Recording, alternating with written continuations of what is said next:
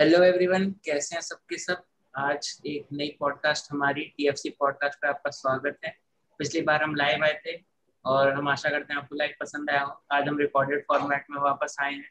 आज मेरे साथ दो पंडित, मार्क और ध्रुव जुड़े हुए हैं। मेन स्पोक्स पर्सन आदित्य अभी आ नहीं पाए क्योंकि उनको तो कुछ काम आ गया था। आज हम लोग क्वार्टर फाइनल का रिव्यू करने वाले हैं और सेमीफाइनल का प्रिडिक्शन करने वाले हैं। और सबसे पहले मैं चलता हूँ ध्रुव के पास। ध्रुव स्पेन वर्सेस स्विट्जरलैंड हम जानते हैं स्पेन अपने लास्ट के तीन मैचेस में बहुत गोल मारे हैं उन्होंने पाँच पाँच पाँच गोल मारे हैं। और इस गेम में कम गोल मारे उन्होंने और वो थोड़ा क्वाइट बैठे हुए थे। और 77 मिनट तक जब फ्रोलर को रेड कार्ड मिल गया उसके बाद वो स्विट्जरलैंड पे अटैक करने गए पूरा एकदम। तो आ, क्या लगता है आपको क्या वो सेमीफाइनल में कुछ उनका बनता है कि नहीं और क्या टैक्टिक्स रहेंगी लुइस एनरिके? की देखिए स्पेन का हमें स्ट्रैटेजी एकदम क्लियर था कि वो लोग अपना पास करके पोजीशन रख के गेम निकालना चाहते थे और जो स्लाइट चांसेस थे, अगर वो कन्वर्ट हो जाते तो क्या कहते हैं, उन्हीं के ऊपर वो अपनी पूरी टैक्टिक्स बेस कर रहे थे कि वो स्लाइट चांसेस कन्वर्ट हो जाए एंड देन वो पोजीशन अपने पास रख के बस टाइम वेस्ट करें। बट शकीरी ने यहाँ पे कुछ और किया फ़र्स्ट गोल मार के। सो so, देन उसके बाद से स्पेन फिर भी अपनी उसी टैक्टिक पे लगी रही। थोड़े देन uh, uh, फिर यॉन समर यॉन समर ने उनके uh, इतने सारे गोल को सेव किया जो कि एक बहुत मेजर रोल था जिसकी वजह से जो हाँ दस से उनके जो जो टैक्टिक थी वो स्लाइड चांसेस को कन्वर्ट करके गेम को पास करने की और उसको फेल कर दिया। बट फिर फिर भी जो जॉर्डी एल्बा का वो था शॉट डिफेक्ट होके गोल गया। वो स्पेन वहाँ पे लकी रहे। एंड देन फिर जो मैच को फिर वापस से स्पेन ने वही सोचा कि पेनल्टीज पे से निकाल देंगे। या एक्स्ट्रा टाइम में स्लाइड चांसेस को कन्वर्ट करने की कोशिश रहेगी। बट ये ऑन समर वहाँ पे भी सेव करने के लिए एकदम तैयार थे। हमने गेम में ये देखा कि जैसे ही रेमो फ्रीलर को रेड कार्ड मिला स्पेन ने थोड़ी सी अटैकिंग टैक्टिक अपनाई थी बट वो अपने पुराने टैक्टिक को नहीं भूले थे। वो पोजीशन पे तब भी अपना रख रहे थे। एंड पेनल्टीज पे फिर जाके स्विट्जरलैंड के वो पेनल्टी में से हार गई स्विट्जरलैंड मार्क बात की जाती है पेनल्टीज में स्विट्जरलैंड ने हराया है। फ्रांस को।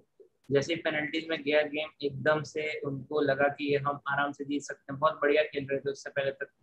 और सबको लग रहा था कि Switzerland is going to win because penalty में उनका कितना अच्छा रिकॉर्ड है। फ्रांस को हराया वर्ल्ड कप विनर्स को। और स्पेन का देखा जाए रॉडरी को लाया गया था। पेनल्टी मारने के लिए क्या ही मिस कर दिया पेनल्टी उन्होंने भी। और एकदम मैन सिटी का नाम एकदम मिट्टी में मिलाया है। रोशन किया। रोशन किया।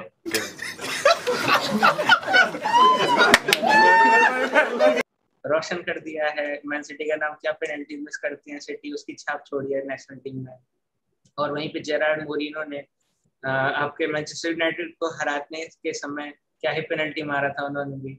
और अभी यहाँ पे भी पेनल्टी मार दिया है। तो क्या कहना चाहेंगे इस, अनिश्चितताओं से भरा हुआ पेनल्टी शूटआउट के बारे में हाँ तो हमने जैसे इस पेनल्टी शूट आउट में देखा मतलब कि काफ़ी क्वालिटी लैक कर रहा था और दोनों साइड्स की तरफ़ से और हमने देखा कि यान सोवर ने पूरे मैच में सेव्स करे और उनाई सिमोन ने पेनल्टीज में भी पेनल्टीज में दिखाया अपना क्वालिटी और यान सोवर ने भी करा था सेव पर देखा जाए तो मुझे लगता है कि स्विट्जरलैंड ने जो पूरे मैच में किया था और स्पेन ने जो पूरे मैच में किया था उस पर हमको ज़्यादा ध्यान देना चाहिए पेनल्टीज से, क्योंकि पेनल्टीज में सबका अपना अपना लक होता है।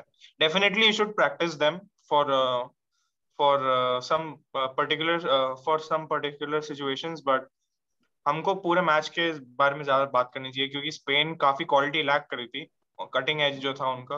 वो बार बार बॉल पास करे जाते साइड टू साइड कोई क्वालिटी क्वालिटी नहीं था। और जब मोरिनो को लाया गया था और मोराटा को हटा दिया था तब हमने देखा कि कोई स्ट्राइकर ही नहीं था उनके पास क्योंकि मोरिनो बार बार विंग पे आ रहे थे और वो बॉल अंदर डालने की कोशिश कर रहे थे जबकि मोराटा एक ऐसे प्लेयर है चाहे चांस मिस करते हो पर वो बॉक्स के अंदर जाते हैं और आ, कम से कम एक कुछ शॉट्स डालते हैं और प्रेशर बिल्ड होता है ओपोनेंट पे। तो यही देखने को इंटरेस्टिंग रहेगा कि नेक्स्ट मैच में क्या एनडी के हटाते हैं in the middle of the second half क्योंकि काफ़ी गेम बचा था। ध्रुव नेक्स्ट गेम पे हम आने से पहले मार्क के पास चलेंगे। मार्क, डेनमार्क वर्सेस चेक रिपब्लिक। क्या ही गेम हुआ। डेनमार्क ने अपना ग्रेट डिटर्मिनेशन एरिक्सन के साथ में दिखाया। बिना उनके एरिक्सन के दिखाया और उनके साथ कहीं ना कहीं एरिक्सन जुड़े हुए थे। और पूरे मैच में बहुत बेहतरीन खेली डेनमार्क। दो गोल मार दिए स्टार्टिंग में ही। और जिसकी वजह से उनको काफ़ी तगड़ा बूस्ट मिला। पैट्रिक शिक का भी बहुत अच्छा गोल था, जो क्रॉस था फ़र्स्ट टाइम वो बहुत कम चांसेस थे गोल में जाने के लेकिन क्या ही बेहतरीन गोल मारा। तो क्या कहना चाहेंगे इस डेनमार्क साइड का और चेक रिपब्लिक साइड का? दोनों ही काफ़ी अच्छी टीम्स हैं इस कॉम्पिटिशन में। इस कॉम्पिटिशन में। डेनमार्क के बारे में मैं एक ही शब्द यूज़ करना चाहूँगा विच इज़ एक्सीलेंट उनका परफॉर्मेंस एक्सीलेंट था फ़र्स्ट हाफ़ में। और सेकेंड हाफ़ में हमने उनको डेग इन करते हुए देखा था। दे डग्ड इन प्रीटी डीप और उन्होंने अपने लीड को बचाया। फ़र्स्ट हाफ़ में हमने देखा था कि they were on the offensive end उन्होंने अपने दो गोल्स जो मैच को जिताने के लिए काफ़ी होने चाहिए थे वो मारे। और सेकेंड uh, गोल में हमने देखा क्या उन्होंने uh, जो उनके फुल बैक है उन्होंने क्या बढ़िया क्रॉस डाला। महले आ, महले। हाँ महले। उन्होंने क्या बढ़िया क्रॉस डाला ट्रिवेला करके। और डोलबर्ग का फिनिश भी बहुत बढ़िया था। Uh, एकदम uh, वॉली हाफ़ वॉली मान सकते हो उसको, लेकिन उसको टाइम करने के लिए सही एकदम परफेक्शन और बूट का एंगल काफ़ी सही रहना चाहिए। तो काफ़ी बढ़िया फिनिश था वो। और हम बात करें कि चेक रिपब्लिक का सेकेंड हाफ़ में परफॉर्मेंस कैसा था? I think they were lacking a lot of luck क्योंकि एक वो छोटा सा लक जो होता है कि बॉल एक इधर बाउंस कर जाए, या फिर थोड़ा सा उधर बाउंस कर जाए तो वो चेक रिपब्लिक काफ़ी लैक कर रहा था, क्योंकि आपको जीतने के लिए लक बहुत बड़ा फैक्टर प्ले करता है। और सेकेंड हाफ़ में हमने देखा कि उन्होंने कितने सारे क्रॉसेस डाले और लॉन्ग बॉल्स डाले, और सूचक काफ़ी सारे लॉन्ग बॉल्स के एंड पर थे। पर जब वो हेड कर रहे थे अपने टीममेट के लिए, तब वो जस्ट इधर उधर रह जा रहा था और ये काफ़ी सारे इंस्टेंसेस में देखा और पैट्रिक शिक हमको बताया उन्होंने रोनाल्डो का टैली इक्वल कर लिया है। अब देखते हैं क्या होता है गोल्डन बूट के सिचुएशन में। असिस्ट के टर्म्स में होगा और असिस्ट किसके ज़्यादा है? असिस्ट मेरे ख्याल से आपके केविन डी ब्रुयने के तो दो ही असिस्ट हैं। और मैं एक बार देख uh, मतलब रोनाल्डो और उसमें से ज़्यादा किसका असिस्ट है? रोनाल्डो के होंगे रोनाल्डो का एक था मेरे को मेरे को याद है। उस, उसने जर्मनी के खिलाफ एक दिया था। हम्म। हाँ तो रोनाल्डो ज़्यादा है। तो मतलब रोनाल्डो अभी भी गोल्डन बूट के रेस में टॉप पे है और पैट्रिक शेक सिल्वर बूट जीत जाएँगे शायद। और के चार हैं और उसके तो नहीं है लूप शॉ के तीन है। हाँ।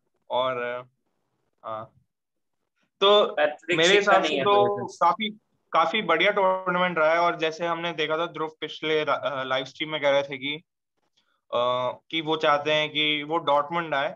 क्योंकि अर्लिंग हार्लैंड के छोड़ने के रूमर्स हैं तो मैं भी ये देखना चाहूँगा, काफ़ी इंटरेस्टिंग मूव रहेगा क्योंकि डॉटमंड के पास हमेशा एक, या तो एक क्विक और वेरी मोबाइल स्ट्राइकर रहा है, या फिर कोई बड़ा स्ट्राइकर रहा है, जो who gets at the end of things तो देखते हैं कि क्या करते हैं डॉटमंड क्योंकि उनका रिक्रूटमेंट और उनका बिज़नेस हमेशा टॉप नॉच रहता है।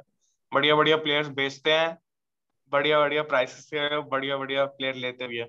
बहुत तेज हो रहा है, बहुत तेज हो रहा और आ, हम लोग और आ, बस यही मेरे आ, मेरे को लगता है कि डेनमार्क और इंग्लैंड का मैच काफ़ी रोमांचक रहेगा। अभी इंग्लैंड के बारे में बात करेंगे तब और उस मैच के बारे में डिस्कस कर सकते हैं। कहीं ना कहीं मार्टिन ब्रेथवेट ने काफ़ी अच्छा अपना रोल निभाया है इस टीम में ड्राइव करते हाँ. हैं। बॉल को लेके। और, और वो गोल भी पॉसिबल नहीं होता अगर मार्टिन ब्रैथवेट हेडर के लिए नहीं जाते क्योंकि वो डिफेंडर क्लियर कर देता। काफ़ी इंपॉर्टेंट थे उसमें। वो डिफेंडर देख नहीं पाए बॉल क्योंकि वो डाइविंग हेडर मार चुके थे ब्रैथवेट और मुझे लगता है कि गोल्डन बूट तो नहीं जीत पाएँगे वो बट बेलेंडोर के लिए काफ़ी अच्छे कंटेंडर रहेंगे आने वाले समय में। और हम आगे बढ़ते हैं। नेक्स्ट मैच आपका ध्रुव बेल्जियम इटली मानवेंद्र सिंह का कमेंट आया था लाइव चैट में। बेल्जियम हार जाएगा ध्रुव। और आपने कहा था कि बोलने वाले बोलते रहेंगे, आने वाला समय बताएगा, और समय ने बता दिया है। क्या क्या बताया समय समय ने मुझे धोखा दिया है। बेल्जियम को बाहर करा के समय ने मुझे धोखा दिया है। इतनी उम्मीद थी मेरे मेरे को, क्या कहते हैं बेल्जियम से बट हम मैच की एनालिसिस पे आते हैं तो जैसा कि हमने देखा था, इटली ज़्यादा ऑफेंसिव थी। So most of the match हमने देखा कि बेल्जियम uh, के जो 11 आउट ऑफ़ द 10 प्लेयर्स थे वो फिर इटली uh, के अटैकिंग फ्रेम में पूरा दिखते थे। बस एक लुकाकू रहते थे मिडिल लाइन के पास। बाकी सारे प्लेयर बॉक्स के पास इटली को रोकने की कोशिश में। तो ये जो जैसे कि आपने देखा इटली पूरे टूर्नामेंट डिफेंसिव डिफेंसिव साइड की तरह इटली को जाना जाता है। यहाँ पे अटैकिंग थी और यहाँ पे टेबल्स टर्न हो गई थी। यहाँ पे बेल्जियम डिफेंड कर रही थी और इटली अटैक फिर इंसिनिया का वो गोल लाइक वो ऐसे फ्रीली ऐसे लगा कि पार्क में बस चल रहे हैं और जाते जाते एक गोल ऐसे ही मार दिया और पूरा मैच बदल गया वहाँ से। तो इंसिनिया की तारीफ़ करनी होगी। देन डोकू जिन, जो कि पेनल्टी विनर थे, जिन्होंने पेनल्टी विन की थी बेल्जियम के लिए, उन्होंने क्या स्लाइड मारी? मेरे को वो बिल्कुल पेनल्टी नहीं लगती थी। इट्स लाइक like वो पानी के ऊपर चल रहे थे और ऐसे जाके फिसल गए। निंजा हथौड़ी निंजा। हाँ। डोकू का वो एक शॉट बढ़िया था जो कि पोस्ट के ऊपर से गया। डोकू ने हमें थोड़ा सा सरप्राइज़ किया। शायद आने वाले समय में वो भी एक जनरेशनल टैलेंट हो सकता है। बट जैसा कि प्रिडिक्ट किया था कि बेल्जियम को लुकाकू वो कैरी करेंगे, वो हो नहीं पाया, क्योंकि टीम कहीं ना कहीं कुछ ना कुछ लैक कर रही थी। डेब्रॉइन का भी आई गेस परफॉर्मेंस उतना अप टू नहीं रहा। उन्होंने पूरी कोशिश की बट शायद वो इंजरी की चलते थोड़ा सा उनका वो हो गया कि वो अपने फुल पोटेंशियल पे परफॉर्म नहीं करता कहीं ना कहीं केविन डी ब्रुइने की इंजरी हम देखा जाए तो उनका एंकल टीयर हुआ है, शायद लिगामेंट टीयर हुआ है, कोई और 75 परसेंट पे खेल रहे थे और काफ़ी मतलब एक से ज़्यादा चांसेस बनाए, एक शॉट लिया था रूमा पे। और लुकागो को भी दिया था जो कि ऑफ़ द लाइन क्लियरेंस था आपके स्पिनाजोला। और बहुत बड़े मिस होंगे इटली के लिए, जो कि उनकी आर्चलीज फट गई हैं और अब जो है वो छह महीने के बाद ही कहीं खेल पाएँगे। इटली के लिए काफ़ी मुश्किल होने वाला है आगे वाले समय में। और बात की जाए लुकाकू की, एक दो मिस की है बट मुझे लगता है कि जो डिफेंडर्स थे बेल्जियम के और जो सेंटर मिडफील्डर्स थे उन दोनों के बीच में काफ़ी ज़्यादा गैप छोड़ रहे थे और इंसीनिया उसको काफ़ी अच्छी तरह से एक्सप्लॉइट कर रहे थे। वो लेफ़्ट में से अंदर कट के बहुत बार शॉट ले रहे थे और मेरे ख्याल से तीसरे तीन चार बार शॉट लिया और पाँचवें बार में गोल चला गया। पाँचवें बार में दो तीन बार शॉट लिया था। तो मतलब इतना आप फ्रीडम दोगे इंसीनिया जैसे क्वालिटी प्लेयर को तो तो गोल खाई जाओगे। भाई तो कहाँ आए हो? ये इतना बड़ा लेवल है। और आ, मुझे लगता है कि बेल्जियम, अब इटली के लिए काफ़ी मुश्किल होने वाला है, क्योंकि अब उनका स्पेन से है और उनके पास अब उनके best player of the tournament Spinazzola नहीं है, जो कि और उनकी जगह एमरसन है, जो कि इतना कुछ खास नहीं खेलते हैं। तो मुझे लगता है कि बराबर का गेम होने वाला है। आपको क्या लगता है, मार्क? नहीं, मैं अभी यही बोलने वाला था कि जो इंसिने का गोल था, उसमें हमने देखा था कि बेल्जियम की डिफेंस उनको क्लोज डाउन नहीं करी थी, आगे जाके। और इंसिनिया को इतनी फ्रीडम मिली ऑब्वियसली इंसिनिया ऐसे प्लेयर है, उनको, उनके पास इतना क्वालिटी है कि वो बॉल को आराम से बैंड कर सकते हैं। और हमने देखा कि कोर्टवा पास भी नहीं थे बॉल के और काफ़ी बढ़िया गोल था एकदम टॉप कॉर्नर गया था, जिसमें हमने देखा कि तीनों डिफेंडर में से तीन सेंटर बैक होने के बावजूद एक ने भी अप्रोच नहीं किया और थ्री सेंटर बैक में हमेशा ये एक बेनिफिट रहता है कि आपका एक प्लेयर होता है। एक डिफेंडर होता है वो आगे आगे वेंचर कर सकता है और या तो आगे जाके टैकल कर सकता है क्योंकि दो कवर रहेंगे और या तो फिर वो आगे जाके बॉल को कैरी कर सकता है क्योंकि दो का प्रोटेक्शन रहेगा उनके पास। तो ये हमको देखने को मिला कि तीनों centre backs had the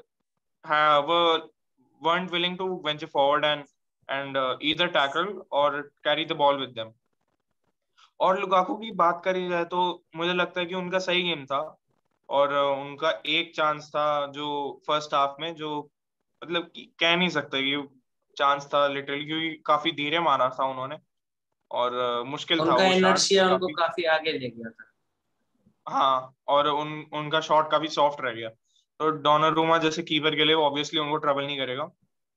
और फिर हमने देखा कि डेब्रोना ने क्या बढ़िया शॉट लिया था लेकिन डोनारूमा का सेव वाज सुपर एकदम टॉप कॉर्नर में जा रही थी वो बॉल लेकिन बहुत बढ़िया सेव था उनका।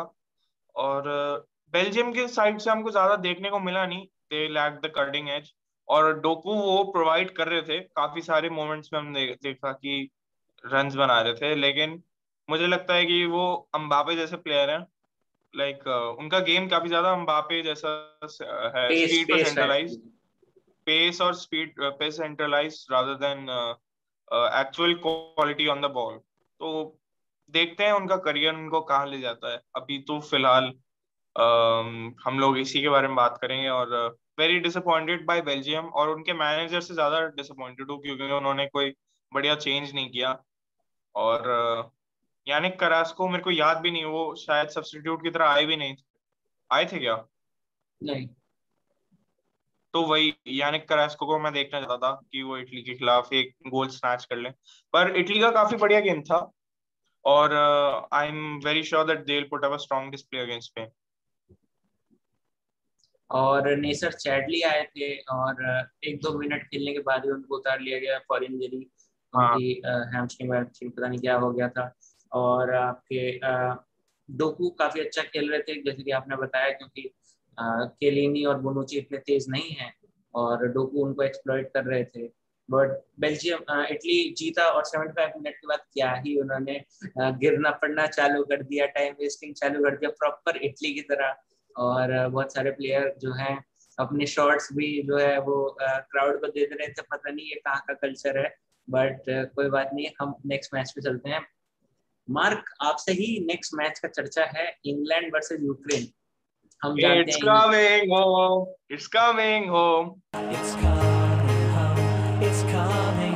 Football's coming home. We'll go on get हम जानते हैं इंग्लैंड क्या ही बेहतरीन साइड है बट किसी ने नहीं सोचा था कि यूक्रेन को फोर नेल हरा देंगे क्योंकि यूक्रेन काफ़ी बेहतरीन अपना रखा था लास्ट गेम्स में क्या ही बेहतरीन विन था वो फोर्सबर्ग और स्वीडन के खिलाफ और काफ़ी डिट और डिटर्मिनेशन शो किया उन्होंने। बट इंग्लैंड की बात की जाए तो एक प्लेयर मेरे दिमाग में सबसे ज़्यादा आ रहे हैं वो है वो बहुत ऑब्वियस नहीं है बट वो है मैनचेस्टर सिटी के जॉन स्टोन्स क्या ही ट्वेंटी नाइन बोलेगा।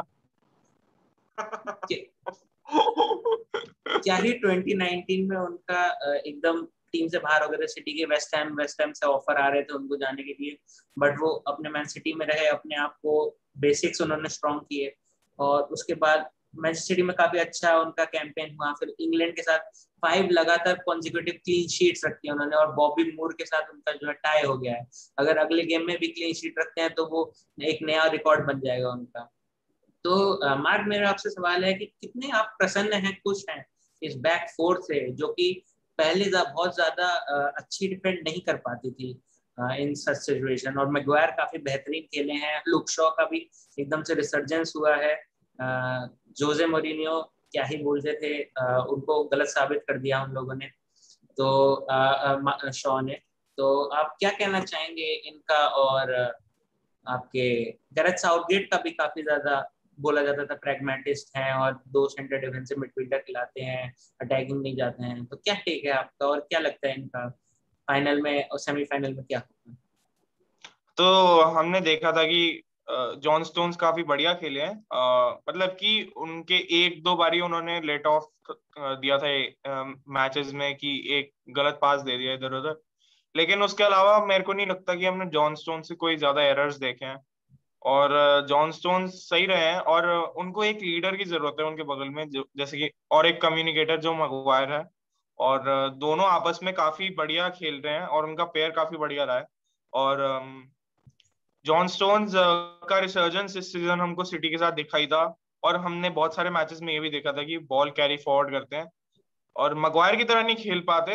मगवायर जितना बढ़िया, लेकिन बढ़िया खेलते हैं। और हमने मगवायर को देखा ही था कैसे वो बढ़िया बॉल कैरियर की तरह एक्ट कर रहे थे। पीछे से बॉल काफ़ी बारी ला रहे थे और मतलब कि मिडफील्ड तक बॉल कैरी करना एक बहुत बड़ा एसेट है जो सेंटर के बैक के पास होना चाहिए। Left centre back in particular क्योंकि left centre backs usually ball carriers होते हैं। तो हमने देखा कि मगवायर के पास काफ़ी ज़्यादा क्वालिटी है वो पोजीशन खेलने के लिए और उनका पार्टनरशिप लूक शॉ के साथ काफ़ी इंस्ट्रूमेंटल रहा है पिछले एक दो मैचेस में क्योंकि हमने देखा कि मगवायर जो पास पिक करते हैं आगे, या तो वो रहीम स्टर्लिंग को देते हैं या फिर लूक शॉ को देते हैं तो एक दो बार उन्होंने बहुत बढ़िया बढ़िया पासेस पिक करे हैं और लूक शॉ की तारीफ़ तो अलग से करनी चाहिए हमको क्योंकि सेकंड हाफ़ में उन्होंने एकदम गेम को खत्म कर दिया।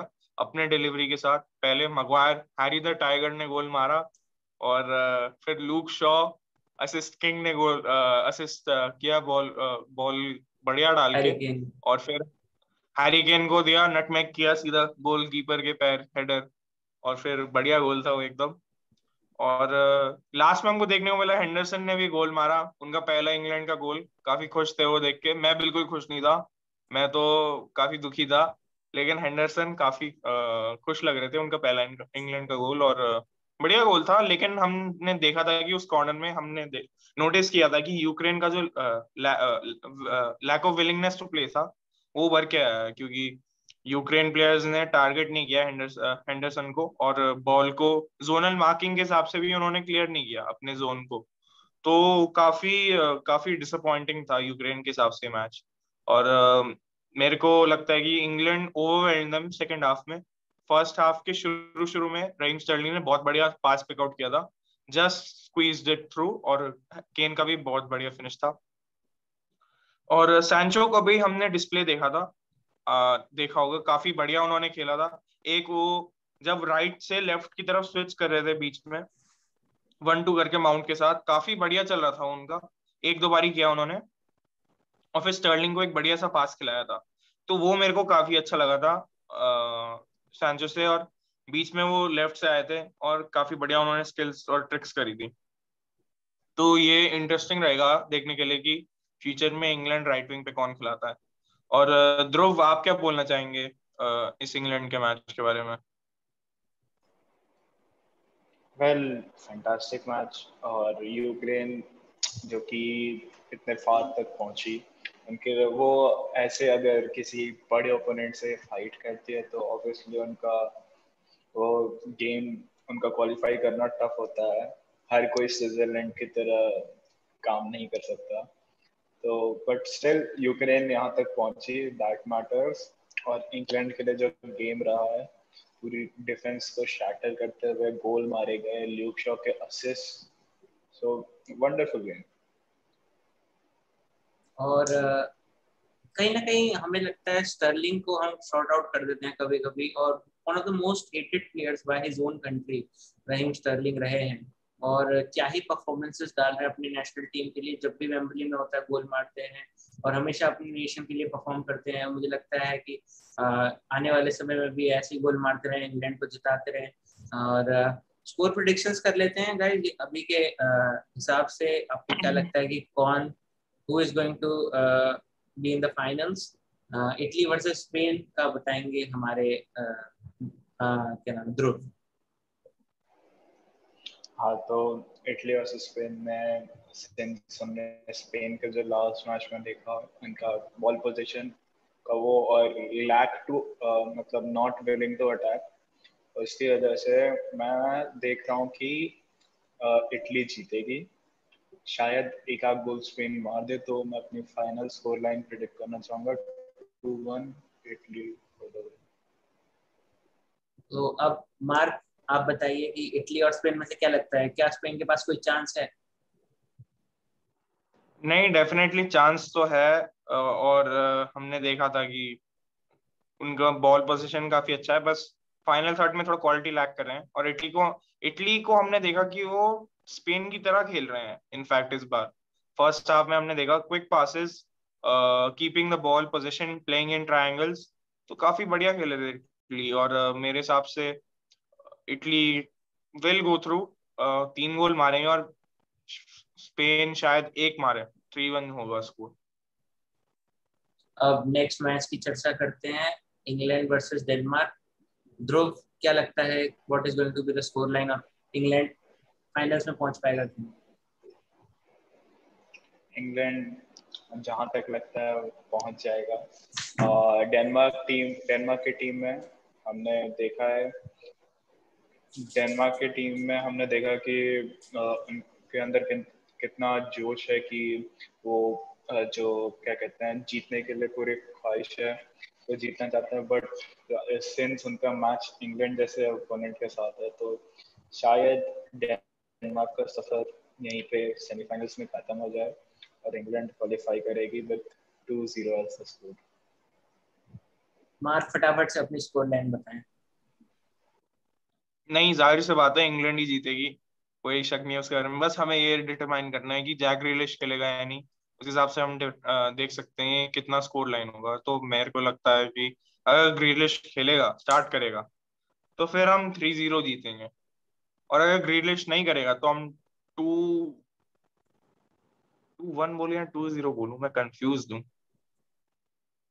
मैं टू ज़ीरो के लिए जाऊँगा क्योंकि Maguire OP Stones OP in the in the chat बोलने वाला था पर लाइव स्ट्रीम तो है नहीं हमारी। Uh, अगली बार करेंगे in the comments down below तो यही देखने को मज़ा आएगा कि इंग्लैंड कितने गोल से जीतेगा? क्योंकि ज़ाहिर से बात है, इंग्लैंड ही जीतेगा। डेनमार्क के पास कोई चांस नहीं है। मेरी प्रिडिक्शन थोड़ी सी अलग है। इटली और स्पेन में मुझे लगता है स्पिनाजोला का एक्सक्लूजन बहुत बड़ा फैक्टर हो सकता है। और मुझे लगता है स्पेन, बहुत लोग डिसएग्री करेंगे but I think Spain is going to be in the finals of Euro क्योंकि just because Spinazzola is not there और एमरसन काफ़ी बढ़िया नहीं खेल पाते हैं। हम जानते हैं चेल्सी में क्या ही काराबाव काराबाव कप में खिलाया जाता है उनको। और चेल्सी के पास काफ़ी अच्छे लेफ़्ट बैक भी हैं चिलवेल हो गए। और मुझे लगता है कि स्पेन क्लोज मैच रहेगा और इटली के पास मुझे लगता है fifty two fifty five percent chance है जीतने का। But I think Spain is going to win और आज के पॉडकास्ट में इतना ही। अगर आपको ये वीडियो और ये पॉडकास्ट पसंद आई हो तो make sure to give it a big thumbs up और नोटिफिकेशन बेल ऑन कर लीजिए। अगर हम लोग लाइव जाएँगे तो आप नोटिफिकेशन आ जाएगी।